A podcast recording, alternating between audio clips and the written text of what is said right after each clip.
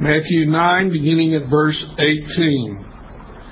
While he was saying these things to them, behold, there came a synagogue official and bowed down before him, saying, My daughter has just died, but come and lay your hand on her, and she will live.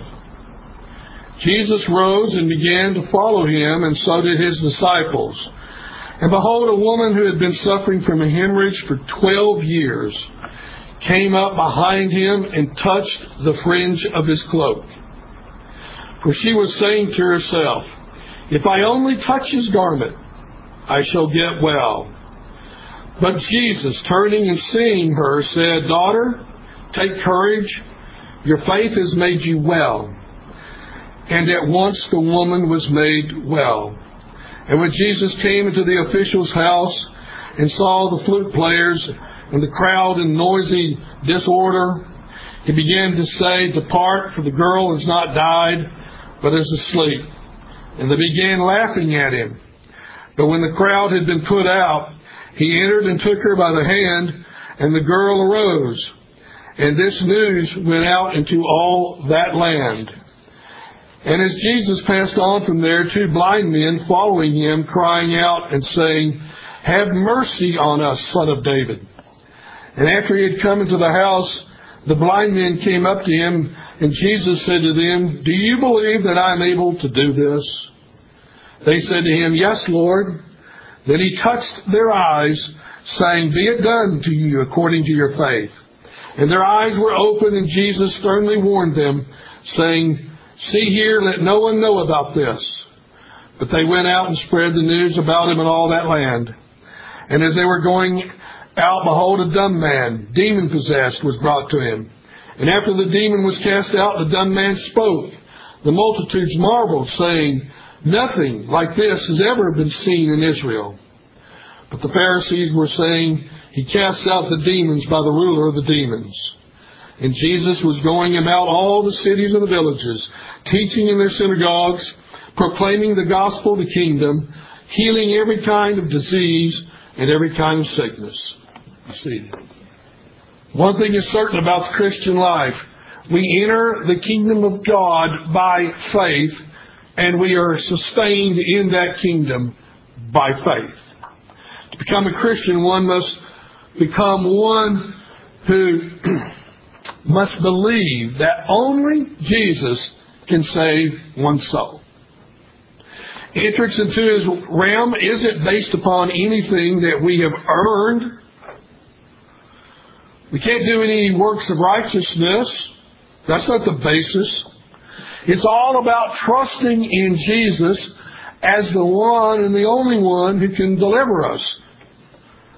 There's a story in the book of Numbers, chapter 21, that's a wonderful story. It was terrifying at the time.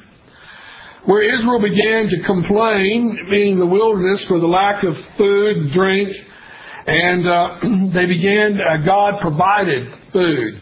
He sent them this stuff that would come down every day called manna. And they began to complain about that manna. That was a no-no. To complain about the Lord's manna. I want you to uh, turn with me to that chapter for a moment. Look at uh, Numbers chapter 21, verses 5 through 9. It says, And the people spoke against God and Moses, Why have you brought us up out of Egypt to die in the wilderness? There's no food and no water, and we loathe this miserable food, referring to the manna. And the Lord sent fiery serpents among the people. They bit the people so that many people of Israel died. So the people came to Moses and said, We have sinned because we have spoken against the Lord and you intercede with the Lord that he may remove the serpents from us. And Moses interceded for the people. Then the Lord said to Moses, Make a fiery serpent, set it on a standard, that is a pole, and it shall come about that everyone who is bitten, when he looks at it, he shall live. And Moses made a bronze serpent, set it on the, the standard. It came about that if a serpent bit any man, when he looked to the bronze serpent, he lived. Now, you know what's so significant about this story? The greatest significance about the story is what it typifies in the future of the Lord Jesus. That's the real point of the story. Turn with me to John 3, verses 14 through 16. And as Moses lifted up the serpent in the wilderness, even so must the Son of Man be lifted up, that whoever believes may in him have eternal life. For God so loved the world that he gave his only begotten Son, that whoever believes in him should not perish, but have eternal life. Jesus is the one who relates the story of Numbers to himself. And just as, and in, for our understanding in Numbers, when because of their sin they complained, they were complaining against God's provision, the poisonous snakes were sent, people were dying, help us, Moses, help us, you're the Lord's anointed, intercede, he does. This is what the Lord says. Now, he didn't tell them to run around the camp seven times. He didn't tell them to do penance. He didn't tell them anything but this one thing. Look to the serpent on the pole. That's all you have to do. But you gotta look in faith. Believing that just the look will heal you. And so everyone who looked was delivered. Now that word look is significant there uh, as it is used throughout the scripture. And depending on the context, what, what it means is this. It is an intense look is what it means. To carefully examine. And it can mean to look longingly for, for something, or it can mean looking with hope of great expectation. Now, the same Hebrew word is used two, uh, three ways in the Old Testament. Not, not, not that it's the only uses. One of the first uses is when God was destroying Sodom and Gomorrah. He told Lot to take his wife and his daughters to leave town because he was going to utterly destroy it. Do not look back. And what are we told about Lot's wife? She, she turned and looked and immediately was turned to a pillar of salt. What was that all about? Just because you turned around? No, no, no. You got to understand what's involved in the looking. Lot's wife's heart was in Sodom. She didn't really want to leave. Not that she was part of that crowd and that perverse crowd, but her heart longed for Sodom, and that's why she was turned to a pillar of salt. Another instance of that same word was when Jonah uh, did not honor the Lord, was uh, sent to preach to Nineveh, and he gets on a boat thinking he can escape from God, and then uh, he finds himself in the belly of a great fish, and in the belly of that great fish, you know what it says? Same word. Jonah looked to the temple. He looked in hope of God's deliverance. And God heard his prayer. He learned his lesson. The preacher learned, I better do what God tells me. and the, the, the fish vomits him up in the land, and he goes and preaches to Nineveh, and they repent. And then we have that instance that I just read to you about Numbers, where everybody who looked to the serpent was healed. Now, the point here is you looked because you, you believed the words that if you just looked, you'd be saved. And they were. What that tells us is a look of faith. You gotta have faith. You got to believe that God is true to His Word. And if He tells you to do that, if that's the mechanism then do it. But so faith, as Hebrews 11.1 tells us, by the way, what is, how is faith defined? It's the assurance of things hoped for. The assurance of things hoped for.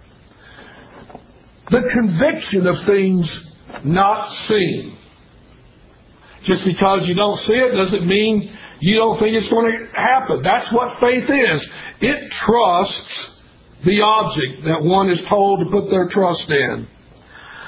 Now let's see how this is flushed out in these stories here that we have for us, recorded in Matthew, but it's not only recorded in Matthew, but it's recorded in Mark and in Luke as well. And as we've pointed out before, it's important to take a look at all of these uh, synoptic gospel accounts because only then do we get the full picture. Matthew has a way to be very succinct in his uh, retelling of the stories.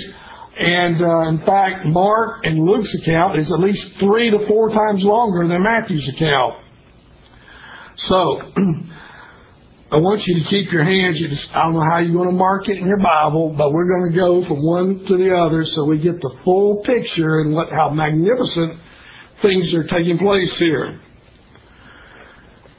Matthew is very brief in his comments in Matthew chapter 9, verse 18, when it says, There came a synagogue official and bowed down before him.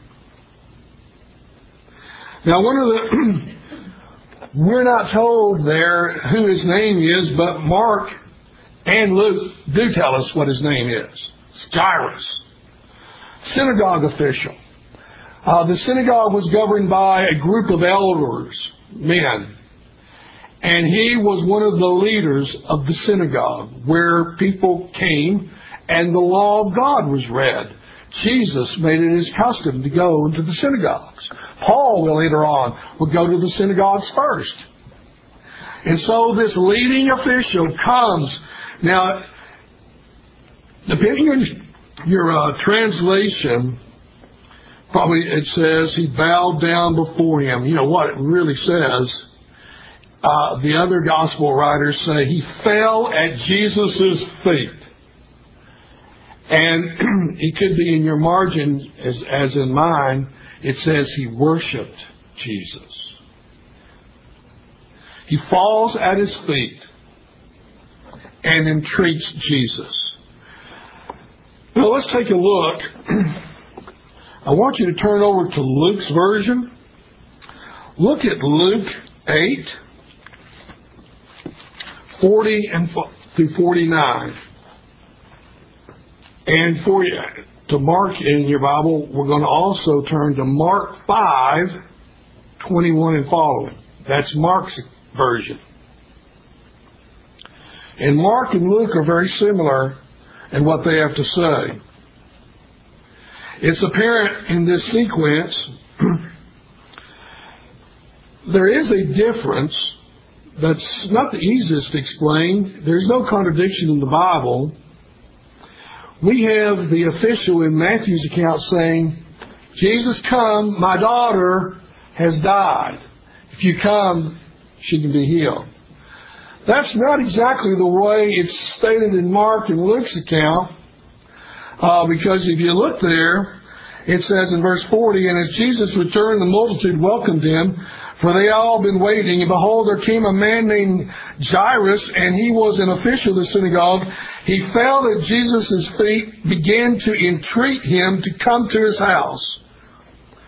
For he had an only daughter, about 12 years old, and she was dying. She was dying. She was in the process of dying. She, he knew she was near death.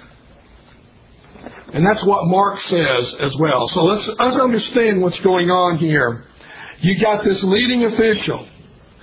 The scripture says, he says he had his only, it's his only begotten daughter, a 12 year old girl. It was the gem, she was the gem of his life, the only child. And she is near death. He loves this daughter. It's all that he has in terms of children.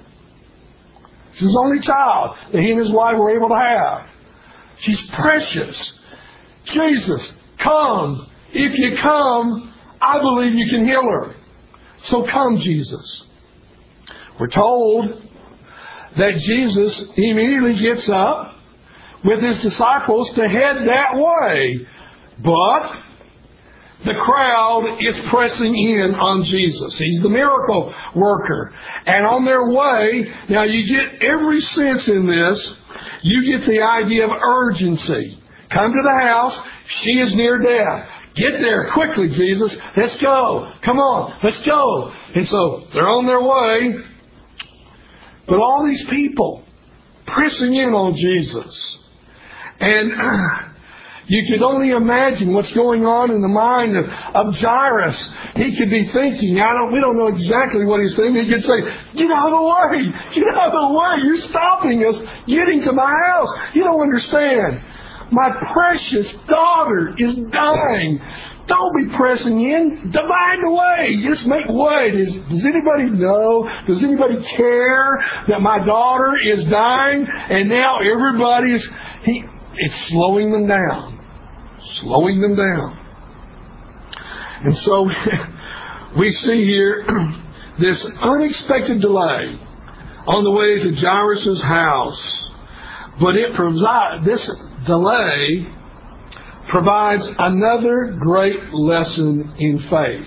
Because in that crowd that was delaying their progress to get to Jairus' house was a woman and we're told that this woman was one that had a hemorrhage. A hemorrhage is a bloody discharge. And it's always passing blood. This poor woman had been afflicted with this disease for 12 long years. 12 years she had been inflicted with this disease. Now, one of the one of the sad things about having that uh, disease is that she was ceremonially unclean. According to Leviticus chapter 15, 19, meaning she couldn't come and participate in the sacrificial system. You can look up sometime Leviticus 15, 19 and following talking about women at a certain particular time of the month, they can't do sacrifices because they're ceremonially unclean. This woman has ceremonially unclean for 12 years. Constant flow of blood. If you look at Mark's account, look at Mark 5. Look at verses 25 and 26. And a woman who had a hemorrhage for 12 years and endured much at the hands of many physicians and had spent all that she had and was not helped at all, but rather had grown worse. Now, all I will say about that verse is I can understand. Spending all your money, and yet you just end up worse than before. No, the point here is nobody could help her. No physician was helping. In fact, the text says she had spent all that she had. I've known people spend enormous amounts of money to try to be healthy, only to get worse and then die. This poor woman, afflicted for 12 long years, ceremonially unclean, out of resources. Now, Where's she going to turn? In a human point of view, she's without hope, it says. And so, what we have here is we got these two scenarios going on.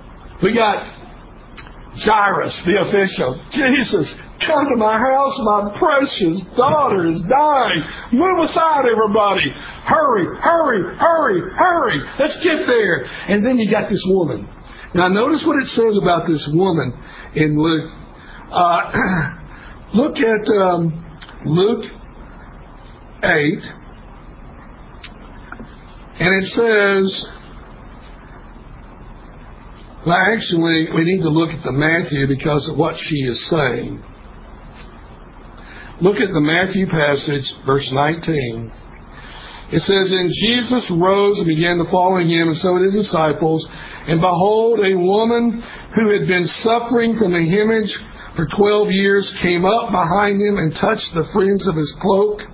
For she was saying to herself, If only I can touch his garment, I shall get well. Actually, the word there is saved. If I can only touch his garment, I can be saved. Twelve years afflicted, ceremonially unclean, can't go to the sacrifices. By the way, those who were unclean, they made it a point, not so that because Leviticus says, according to the law of Moses, if you touch her, you become ceremonially unclean. So she's concerned about others. She doesn't have the, uh, uh, the uh, purpose there of touching Jesus. There's every indication that she doesn't want to defile Jesus, but if I can touch his garment, maybe, just maybe. So you got Jairus on one hand, hurry, hurry, crowd, get out of the way. My daughter's dying. We got to get to my house. Then on the other hand, this woman, oh, oh, if I can just touch his garment. I don't even touch just maybe. If I know if I can touch his garment, I'll be healed. So we have those two scenarios going on. We're told that Jairus believed that if Jesus, if Jairus believed that if they can get to the house, he says, I believe you can heal him. The woman believes that I can only touch his garment. I can be healed. Well, we're told in Mark, Mark's passage in Mark 5, 29 and 30, and Luke 8, 44 says, She came up from behind Jesus and touched his garments, and immediately the hemorrhage stopped. This hemorrhage had been going on for 12 years. Immediately it was stopped. She knew she was healed at that moment. Now, what was she believing? She was believing if I can just get close enough and move, you know, delay. She was thinking, don't go, Jesus, don't go. Hold on, Jesus, don't go. Jairus says, hurry up, hurry up. No, no, wait, wait. Hurry, hurry. No, wait. And you got faith on both sides of this, of this going on.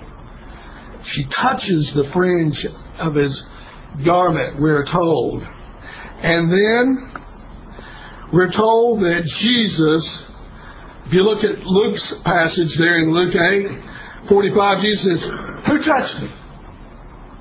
Who touched me? And while they were all denying it, Peter says, Jesus, multitudes are, cre- are pressing in. We don't know who touched you, Jesus. I mean, after all, this crowd is such, there's no idea of who touched you. Now, I want to know who touched me, because what does the text say? He says, I felt the power of God leave me. Oh, where was he going? To the woman who had faith, right? If I can only touch his garment, I'll be healed. Now, we're, we're told here the evidence in um, Luke's passage. Take a look at uh, verses 45 and following. It says, And Jesus said, Who is the one who touched me? And while they were all denying it, Peter said, Master, the multitudes are crowding and pressing upon you. But Jesus said, Someone did touch me, for I was aware that the power had gone out of me. So it's, it's like Jesus is saying, I want to know, I want to know who did it, who did it. We don't know. But now look what it says about the woman. This is interesting. Look at verse 47. And the woman saw that she had not escaped notice.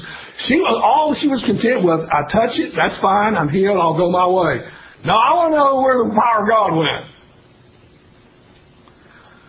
She came trembling and fell down, just like Jairus fell at his feet. She falls at his feet. She is frightened. Now, what's she frightened about? Well, it's, it's almost as if it sounds like she's in trouble. and she's afraid. And Jesus wants to know where the power is left and gone to. And this phraseology is very important here in Luke 8 47. It says, and he declared, well, it says, and when the woman saw she had not escaped notice, she came trembling and fell down before him and declared in the presence of all the people the reason why she had touched him and how she had been immediately healed. She can't escape it anymore.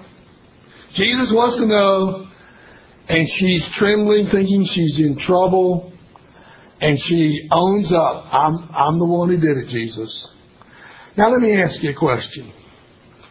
Do you think Jesus was ignorant of what was going on and who touched him?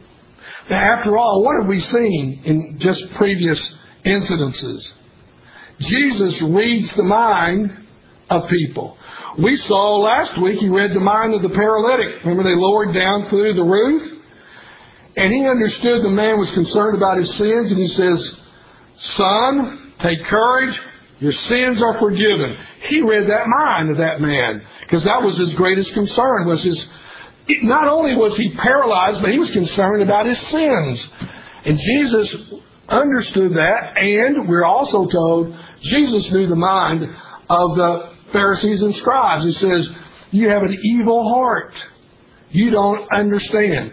So Jesus knows what people are thinking, and because He's God. So you think that He doesn't know where that goes? What is He doing? He is forcing the woman before all to make a profession and confession of what's going on. He is going to drive home and, and express to her publicly, he wants her publicly to say what Jesus had done. And notice what Jesus says to her in verse 48. And he said to her, Daughter, your faith has made you well. In other words, same Greek word, your faith has saved you. Go in peace. And saw this woman that had been suffering for so long by whose faith, he says, your faith has saved you. He knew all along who it was. He just wanted to have her say it, and so everybody could see it and hear. Imagine the joy. He says, first of all, he uses a term of endearment. My daughter, your faith has saved you. Now, what did he tell the paralytic? Remember that story last week? My son, your sins are forgiven. A term of endearment. Your faith has saved you from your sins, my son. My daughter, your faith has saved you. Go in peace. Imagine the joy. Imagine the joy in this woman, this poor woman who had used all of her financial resources, was broke, and now that hemorrhage was healed. He says, It will be healed. It's gone. Don't worry. Go in peace. Imagine the joy that she could go to the priests and say, I no longer have a flow of blood. I can go to the sacrifices. Imagine the joy in this woman's life when she went away from Jesus. And what's what's happened here? Faith and what? Now, I haven't forgotten the first one. It's you know what's interesting? Look at verse 49 of Luke 8. While he was still speaking, now what do you mean still speaking what? Telling the woman, My daughter, your faith has made you well. Go in peace. While Jesus was saying those words to this woman, it says, while he was speaking, someone came from the house of the synagogue official saying, Your daughter has died. Do not trouble the teacher anymore. Oh my, you can imagine. Jesus, if we get there, if we get there, I know she can be healed. And it's going fine until this crowd, this crowd comes and prevents it. And now, during this whole episode, here's this woman getting this blessing from Jesus, but it has delayed them. And now The word has come. You don't even need to bother. Both Mark and Luke make this comment. You don't even need to bother to come. She's dead. What are you, what are you going to do now? My precious gem has died. I want you to see how Jesus ministers to Jairus. Look at verse 50. But when Jesus heard this, he answered, Do not be afraid any longer, only believe, and she will be made well. Now, what's, what's so significant about this, here's where knowing some Greek grammar really is, is good. Because what he is saying here is present imperative in not only in do not be afraid, but keep on believing. So here's what Jesus said to Jairus. Upon hearing the word, his precious gem has just died. They were too late. Jairus, it's like this. Jairus, now look at me, Jairus. Look at me, Jairus. Stop worrying, Jairus. Stop being afraid, Jairus. I know it's in your heart. I know your precious daughter has died. Stop worrying, Jairus. And then what does he say? Keep on believing. I want you to keep on believing. Not only I want you to stop worrying, I want you to keep believing, Jairus, that all will be well with your daughter. Now, we're not told in the passage how much longer they had to go before they got to Jairus' house. But just think about it. Along the way, if you're Jairus, put yourself in Jairus' position. His only begotten child that they had hoped to get well, but they were delayed and she has died. But Jesus is telling me, I don't know, it could have been a half a mile. Imagine that half a mile walk. Oh, she's dead. She's dead. Wait a minute. Wait a minute. Jesus says, don't worry. Don't worry. He gets about closer. Oh, she's dead. No, wait a minute. He told me not to worry. get closer. Wait a minute. Oh, no, he told me not to worry. All that could have been going on in this man's in this man's mind. They arrive at the house. We're told here.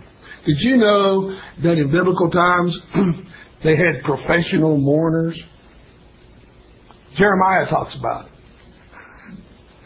And especially, you're wondering, what is a professional mourner? It's someone that you bring in to, to cry and to weep. And they, it says they had the flute players, uh, the flute players coming in. You have professional mourners to weep for your loss, as if you can't do it yourself. Now, it wasn't necessarily negative. Jeremiah talks about call them in. Look at Jeremiah's passage. And this man, after all, was a leading official in the synagogue. So when the word was that the daughter had died, they brought the professional mourners. Of course, bring them in. So when Jesus, Jairus, now we're told here that all the disciples are there and you got the crowd coming, following. But Jesus says now, He says the only one's going to go in is Peter, James, and his brother John, Jairus, and his wife were the only ones he told everybody else to get out. Now, when they got there, it says, look at verse 52 of Luke 8. It said, Now they were all weeping and lamenting for her, but he said, Stop weeping, for she has not died, but is asleep. Now, Luke's passage talks about there. uh, if you look at Luke, turn over to Matthew. I mean, turn over to Matthew nine twenty three to get another part. It says, when Jesus came to the official's house and saw the flute players and the crowd in noisy disorder, he called it disorder. Here's what was going on. Oh, oh, got to get your professional mourners now. They're moaning, they're groaning, and you got the flute player going on, going on, playing along. Oh, all this going on. It says it was just chaos when Jesus arrived. It was disorder. Get out, get out of the house. I'm going into the house. Peter, James, and John, Jairus and his wife, the mother and the daughter, we're going to go into the house. Everybody get out. Now, Jesus says to the professional mourner, stop weeping. She hadn't died. Now, what was their reaction? It says they laughed at Jesus. Now, why did they laugh? Oh, she's asleep, Jesus. Now, you think we're idiots or something? We know she's died. By the way, the text clearly indicates in verse 55 she did die. Uh, because it says her spirit will return to her body. That is death. So Jesus says they're laughing, they're skeptical. They're really mocking Jesus at this point.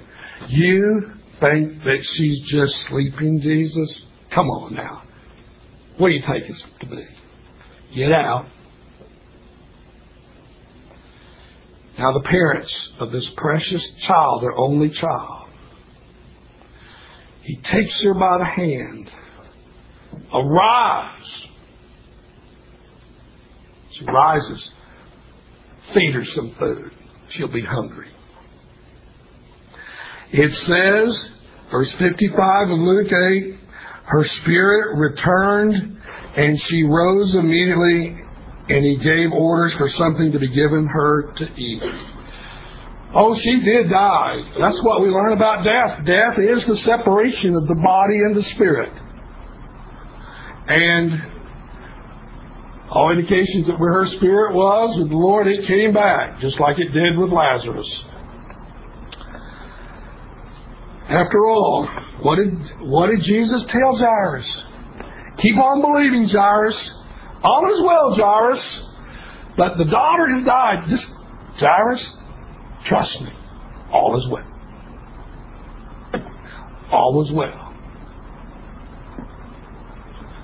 And so we see, uh, uh, so far we see this, this glorious episode of two people who stand out with great faith. Jairus and the woman with the hemorrhage.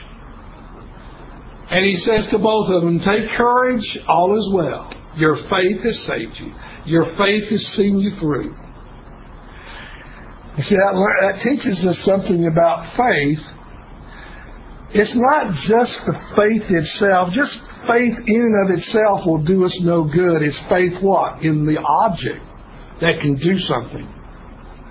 I can have faith in a broken reed and it won't help me, but faith in Jehovah, faith in the Son of God, that's a different thing.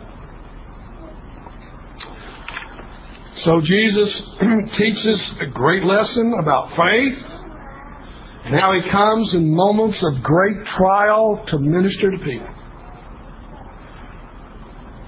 Well, Matthew mentions two other incidences, and that is, as Jesus was passing on from there, if that's not enough uh, amazing stories, he says, Two blind men were following him, crying out, saying, Have mercy on us, son of David.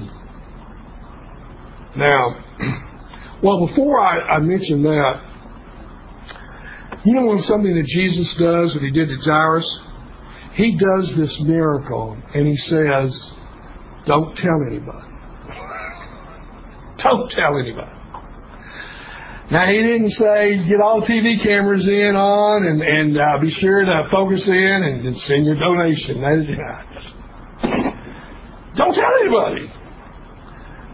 I won't go into all the reasons. It wasn't time uh, for Jesus to manifest that, but it says, now, if someone rises from the dead and you're around and you know this girl died and then she's living, now what do you think you're going to say? You, you think, how fast will the grapevine go? Pretty fast. It says it wasn't long before the whole district was hearing about this incident.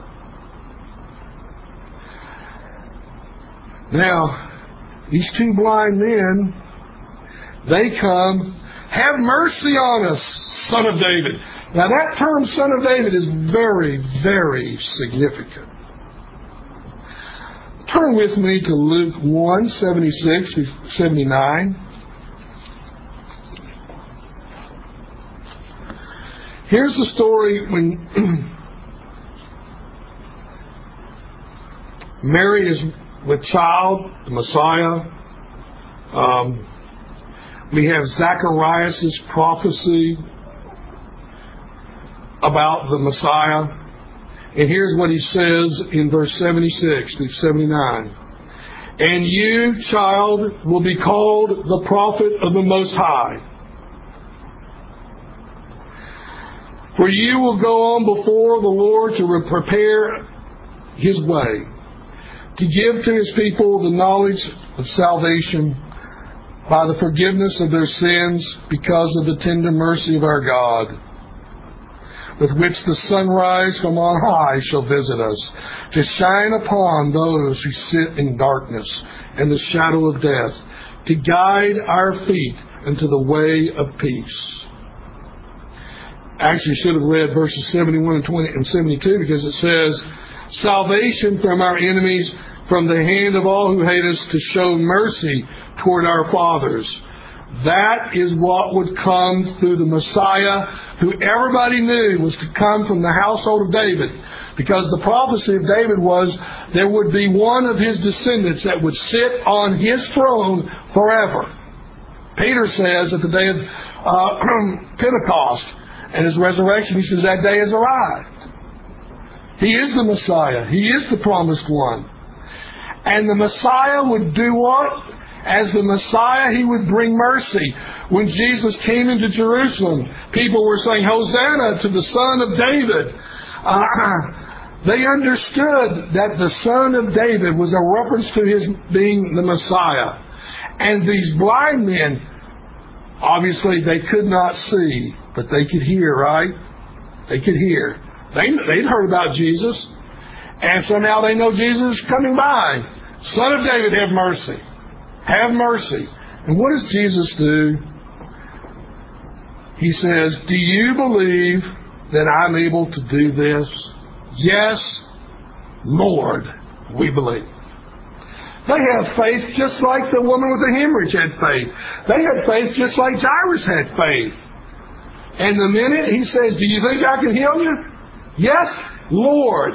A reference to the Christ. He touches their eyes and they see. You know what he told them? Don't tell anybody. Don't tell anybody. But they go out and start telling people. The last story here is about the man uh, who has a demon. Now, this demon, what, demon possession, one of the things about it, it brings a lot of physical uh, maladies. It's you can you can be all uh, twisted up, deformed because of a demon, uh, demon being in you. Just read the scriptures and you'll see all the various physical uh, effects of being de- demon possessed. One here is it made the man unable to speak. In other words, dumb. And it says when Jesus cast out that demon, what was his impact? Now here's the point. When that demon was cast out, what does Matthew 9 33 record? It says, The multitude marveled Nothing like this was ever seen in Israel. Now, mind you, you said, uh, wait a minute, I thought Jesus cast out these two demons that came running, screaming down that, that cliff. Well, that's another side of Galilee. That's, that's on the other side of Galilee. That's not in Israel, as it were, per se.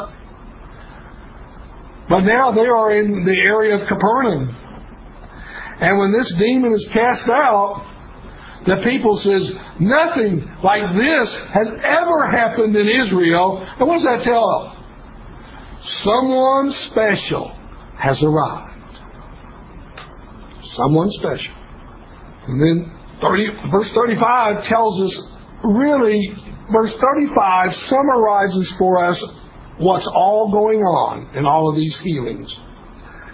Jesus was going about in all these cities and villages teaching in their synagogues, proclaiming the gospel of the kingdom, and every kind of disease and uh, healing every kind of disease and every kind of sickness.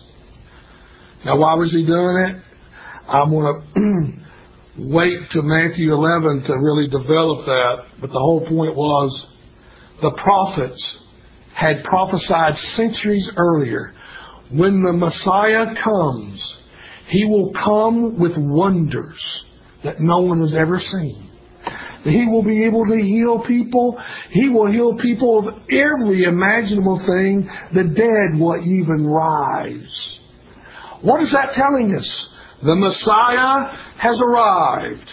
If you put your faith in this man, you will be saved not only from your physical problems, your soul will be spared, saved. So, do you believe in Jesus? You believe in Jesus? The gospel of the kingdom is Jesus is saying, believe in me. Believe in me. When he sends out, as we're going to see in the next chapter, next week's message, he's going to send his disciples out proclaiming the gospel of the kingdom, empowering them to be able to heal in his name. Why? The kingdom of God has arrived. You don't have to wait a thousand years. You don't have to wait till the second coming of Christ for the kingdom to be set up. No, the scripture says the kingdom of God has already arrived. Jesus says the kingdom of God is within you. And when he did these things, it says the kingdom of God is broken into mankind. He, it's here. Jesus is the Messiah. The world will never be the same. Ever. The light has shone out of darkness and changed the world and has never been the same. So the only question, brethren, is this. Do you believe in all your heart in this man Jesus that he can save you from your sins, that he can supply all your needs? That's the question. Let's pray. Lord, we thank you for your goodness.